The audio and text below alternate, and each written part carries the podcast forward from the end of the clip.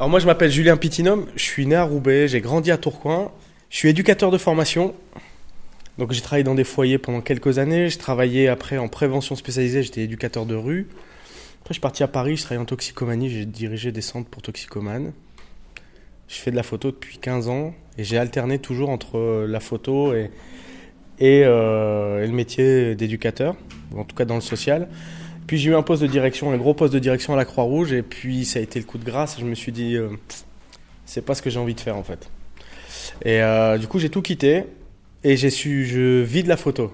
Je dis, j'ai survécu parce qu'à Paris c'était compliqué, mais du coup, je suis revenu ici il y a trois ans, trois ans et demi, et je me suis dit, quand je suis arrivé, je dis non, je vais repartir, je peux pas rester là en fait, parce que je voyais mes copains au même endroit traîner. Euh, et puis, non, en fait, je suis pas parti parce qu'il y a eu plein de projets, notamment un projet ici qui s'appelle Labo 148, qui est un projet média pour les jeunes. Sinon, moi, je suis photoreporter.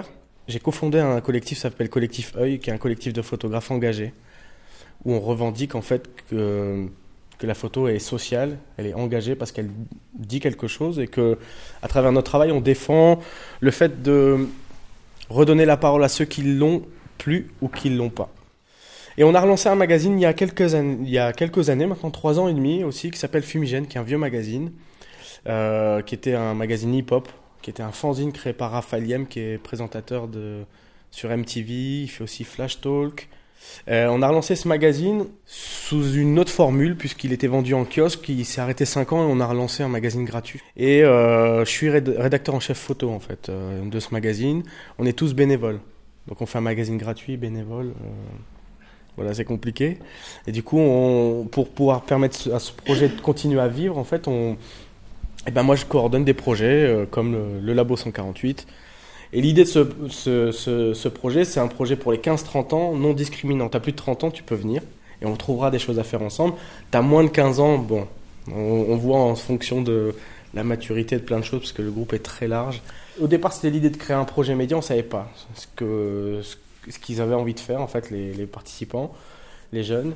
Et aujourd'hui, on est dans la création d'une agence de production de contenu aux frontières du journalisme et de l'artistique. On considère que quand tu rentres ici, tu as des pratiques. Peut-être que tu fais du dessin à côté, je sais pas. Et ben en fait, ce que tu fais à l'extérieur, quand tu rentres dans un projet média, ben qu'est-ce qu'on en fait? On ne laisse pas à la porte. On, on se dit, ben, qu'est-ce qu'on va essayer de faire dans un côté un peu plus artistique, en l'assumant complètement, euh, pour créer des contenus journalistiques. Donc on a des danseurs, on fait, on fait là on travaille sur le corps, on travaille sur des thématiques. Et là on va faire un gros travail avec des danseurs qui sont au labo en fait, des jeunes du labo, et qui dansent sur la, la thématique du corps, notamment sur euh, les, femmes, euh, les femmes dans la rue. Du coup voilà, il y a tout un, tout un processus d'accompagnement en fait au niveau journalistique, mais aussi artistique où euh, moi j'ai travaillé beaucoup dans la danse, je suis pas danseur, mais je fais beaucoup de photos de danse. On a tous des compétences euh, variées et on met au service euh, de la production tout ça. Aujourd'hui, il y a dans notre projet, il y a une partie web, euh, il y a une partie haut-parleur toujours, avec des vidéos qui sont diffusées maintenant sur les réseaux sociaux de France 3, mais aussi euh, à, la télé. Et puis on a toute une autre partie web du projet où les formats sont un peu plus libres. Et là, on, bah, on va chercher des diffuseurs, mais on a déjà notre site, on a Fumigène dans mon magazine aussi qui peut diffuser. Et puis on est en train d'essayer de négocier avec France 3 pour qu'ils nous commandent des contenus un jour, quoi. ça serait bien. Il y a une 40, entre 40 et 60 jeunes qui gravitent autour du projet. Tous les mercredis soirs, on a une réunion de rédaction de 19h30 à 20, de 19h à 21h30. Et on était 36 la semaine dernière. C'est beaucoup, hein. c'est beaucoup, mais ça va. Mais ça fait un peu plus de quarantaine de jeunes qui sont là autour du projet, mais qui viennent pas tout le temps euh, le mercredi. Puis on a des permanences mardi, mercredi, jeudi, 14h à 19h. Elias là-bas. Pourquoi le nom 148 Pourquoi le nom de 148 Parce qu'en fait, ici, c'est des anciens laboratoires de, qui, triaient, qui, qui triaient la laine. Et ce laboratoire-là s'appelait le 148. On a fait. Ça paraît évident parce qu'il y a écrit Labo 148 même au-dessus des portes. Moi, j'ai un autre atelier qui est le Labo 136 aussi. Et en fait, euh, on a mis trois mois pour trouver le nom. Alors que c'était écrit au-dessus de la porte. Mais euh, des fois, les choses les plus simples et les plus évidentes, on se dit non, c'est trop simple. Euh, pourquoi vous avez décidé d'encadrer les gens? Moi, j'encadre pas, j'accompagne. Ici, dans le projet, je suis considéré comme un facilitateur. C'est-à-dire que sur notre site internet, il y a écrit les facilitateurs. Facilitateur, ça veut dire on facilite la, rencontre, on facilite les échanges, on facilite la technique, on facilite plein de choses. Moi, je suis expert dans certaines choses, la photo, par exemple, les questions d'image, mais par exemple, je suis pas un super bon vidéaste. Et en fait, euh, l'idée, c'est que toi, tu es peut-être meilleur vidéaste que moi. Ben, en fait, euh, tu, tu vas m'apprendre aussi, je vais t'apprendre. Moi, la différence, c'est que je suis plus vieux déjà. Et euh, du coup, j'ai probablement plus de réseaux, plus de contacts. Et en fait, l'idée, c'est que ça soit. On crée aussi nos propres, réseaux- euh, nos propres réseaux. Des réseaux, ça, c'est super important.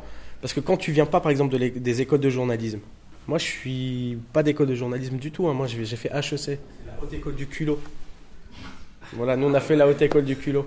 C'est-à-dire qu'à un moment donné, quand on te ferme des portes, ou que tu crois aussi que tes portes, des portes sont fermées, en fait, il suffit des fois de l'ouvrir, c'est ouvert. Donc, en fait, il faut tenter des choses. Et ça, je l'ai appris que très tardivement. Donc, euh, l'idée, c'est les 10 ans que moi j'ai perdu, j'ai pas perdu, en fait, c'est que je permette à, à d'autres, dans un réseau qu'on se crée, de d'avoir des facilités, en fait. Euh, C'était quoi votre, euh, le, votre un souvenir ou euh, un grand projet que vous avez beaucoup apprécié? Le, Un truc qui vous a beaucoup marqué depuis que vous faites ça? Je travaille beaucoup sur la question des réfugiés, des migrations. Je travaillais beaucoup à Calais, à Grande-Sainte, où il y avait les camps de réfugiés. Et du coup, je vais parler d'un camp ici qui était à Grande-Sainte, qui était le camp de Bishop à l'époque. Il y avait 20 cm de boue, et moi je travaillais là-dessus. Et je connais des associatifs, et puis j'étais là-bas, puis à un moment donné, il y a des gens qui viennent de faire 6000 km et qui se retrouvent là. Et je me souviens de deux petites filles, deux ou trois ans, des chaussettes blanches, et on m'a dit prends-les et ramène-les de l'autre côté du camp. Et ben, ça m'a crevé le cœur. Parce qu'elles étaient en train de crier, et je me suis dit, mais merde, elles se retrouvent à 6000 km de là. C'est un blanc qui les prend. Ils savent pas qui je suis. Et en fait, je les amène quelque part. Et donc, je me suis juste dit, euh, cette angoisse de se retrouver à deux ou trois ans quelqu'un que tu connais pas et tu sais pas où il t'emmène. Voilà, ça, c'est un truc qui m'a marqué vraiment très fort. Et se pose du coup la question dans le journalisme est-ce que euh, tu as le droit euh, de participer à une action ou pas en fait euh, quand tu fais du journalisme. Mais moi je considère que ouais en fait s'il y a quelqu'un qui est en train de mourir devant moi je suis plus journaliste en fait je suis un, humain comme un autre quoi. Donc je vais m'en occuper. On a eu plein de plein d'événements comme ça euh, sur des manifs à Paris aussi où il y a des mecs qui ont failli mourir devant nous. Bah, à un moment donné c'est les journalistes qui s'en occupent parce que voilà tu tu fais pas juste une image et euh, voilà, et ces, et ces petites filles, d'ailleurs, j'ai pas de photos d'elles. J'ai des photos de ses parents, mais j'ai pas des photos des petites filles parce que ben, déjà j'étais en train de les porter. Voilà, donc ça c'est un truc qui m'a marqué euh, très fort. Euh, c'est pas, il y a plus joyeux hein, quand même. J'ai plein de choses super joyeuses quand même. Flora. Euh, Est-ce que dans 10 ans, vous voyez encore ici à, à- à continuer vos projets Ouais, dans 10 ans, je continuerai mes projets, je pense. Mais je serai plus ici. Pourquoi? Parce que l'objectif de ce projet, en fait, c'est que. Alors, c'est des trucs, il est financé. Donc, il y a des subventions, en fait, pour le faire tourner. Mais moi, mon travail, c'est de le rendre autonome financièrement. Donc, en fait, quand on dit créer une agence, c'est-à-dire que moi, je vais faire de la prestation. On va proposer des services avec des jeunes du labo. Euh, ça peut être des événements, euh, des media centers, plein de choses. L'objectif est de faire monter, d'accompagner des gens vers une autonomie en fait déjà technique. Puis euh, ici au labo, en fait, moi j'espère, franchement, dans trois ans euh, maximum, être parti d'ici en fait. Euh, comment vous gagnez votre vie en étant photographe et- Alors, j'ai euh, une agence qui s'appelle le collectif Œil. En fait, on a, on a transformé notre collectif en agence. On distribue nos images dans- sur des plateformes qui où les médias achètent nos images. Là, c'est un truc où euh, ils font juste l'intermédiaire et nous, on touche 100%. Mais sinon, je travaille pour d'autres agences aussi où ils prennent 50% de ce que tu vends. Donc euh, voilà, donc euh, juste une photo sur l'internet sur France TV Info, c'est 2,44€. Un trois quarts de page dans Libération, c'est 88 euros. Voilà, 88 euros. Quand je fais 6 jours de reportage et que je fais un trois quarts de page et que je fais 88 euros, je peux vous dire que ça pique. Donc en fait, on vit pas, on vit pas super bien du photojournalisme. Aujourd'hui, croire que tout le monde de la photo vit bien de la photo, c'est faux. 90% des photojournalistes ont une autre activité à côté. Et moi, moi c'est ce cas. C'est le cas aussi. C'est-à-dire que moi, je vends à la presse. Et en plus, dans la presse, moi, je choisis à qui je vends. C'est-à-dire qu'il y a des médias avec lesquels je ne vends pas, en fait, ça c'est très clair. On ne vend pas à Marianne, euh, on vend pas à valeur actuelle, voilà, toutes des choses qui, qui ne sont pas dans nos valeurs. Et, euh, et du coup, ben, par exemple, moi je refuse de suivre des candidats FN euh, pour l'IB par exemple. Ils savent maintenant, ils m'appellent plus parce que je veux pas. Voilà, parce que c'est en dehors de, c'est au-delà de mes idéologies, tellement inconcevable. Et donc du coup, du coup, du coup, comment je vis? Donc il y a une partie de la presse, mais elle n'est pas très importante. Euh, Après, il y a le projet du Labo 148 qui, m- qui me paye, en fait, qui me permet d'avoir un l'équivalent d'un SMIC, donc payer mes factures.